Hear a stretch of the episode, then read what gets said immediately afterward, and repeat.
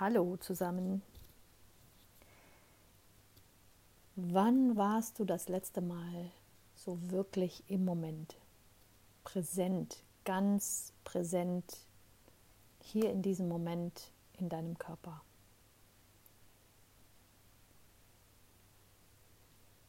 Präsenz können wir im Prinzip nur durch unseren Körper spüren, weil sich dann kein Gedanke breit machen kann. Ich war in der letzten Zeit nicht so sehr im Moment, sondern irgendwie immer gehetzt und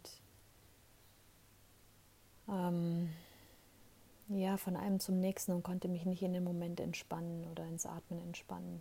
Und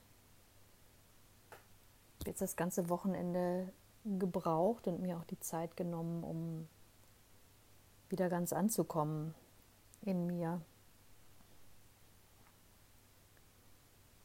Und ich weiß nicht, ob du das kennst, aber bei mir ist es dann ein sehr starkes Getriebensein und, und wirklich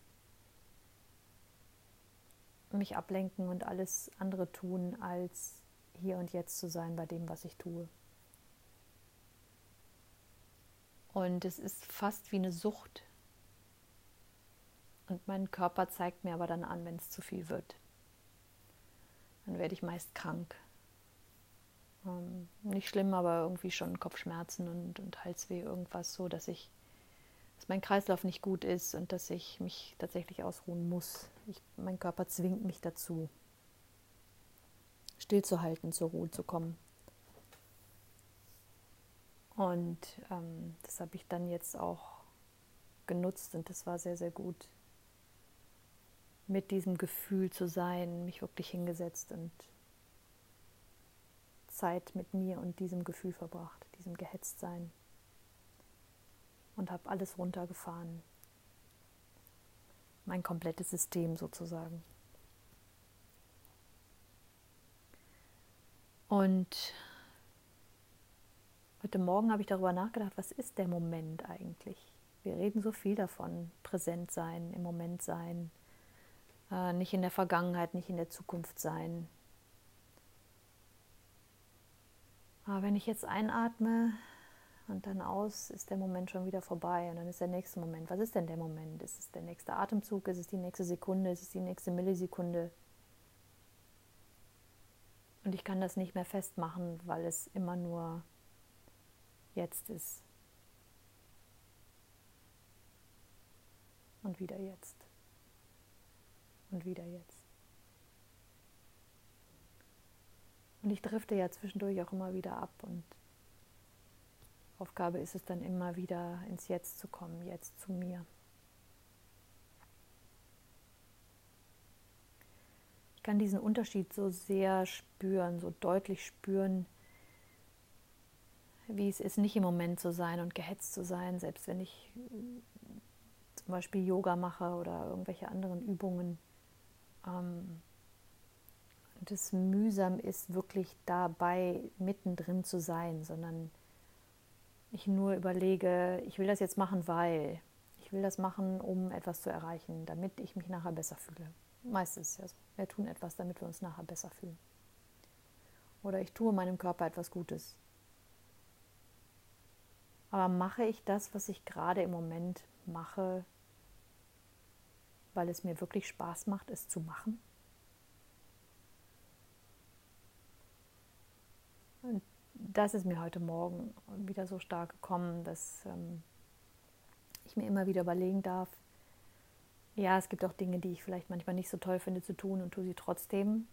Aber auch dann kann ich im Moment sein. Aber es gibt genug Dinge, wo ich glaube, dass ich sie gerne mache, aber sie doch nur mache, um etwas zu erreichen.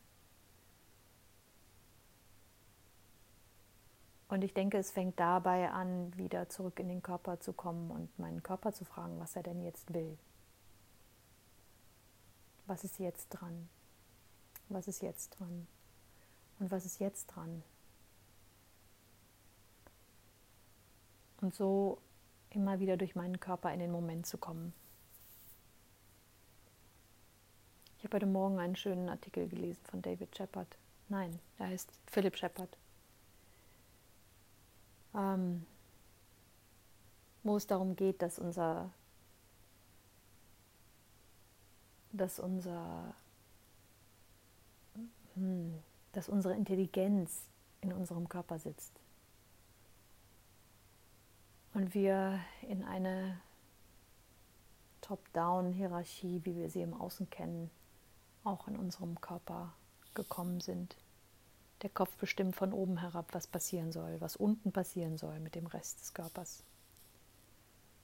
Und dabei weiß der Körper viel besser, was dran ist, was gebraucht ist, wo es hingeht, was ich will, was ich nicht will, Entscheidungen zu treffen und so weiter.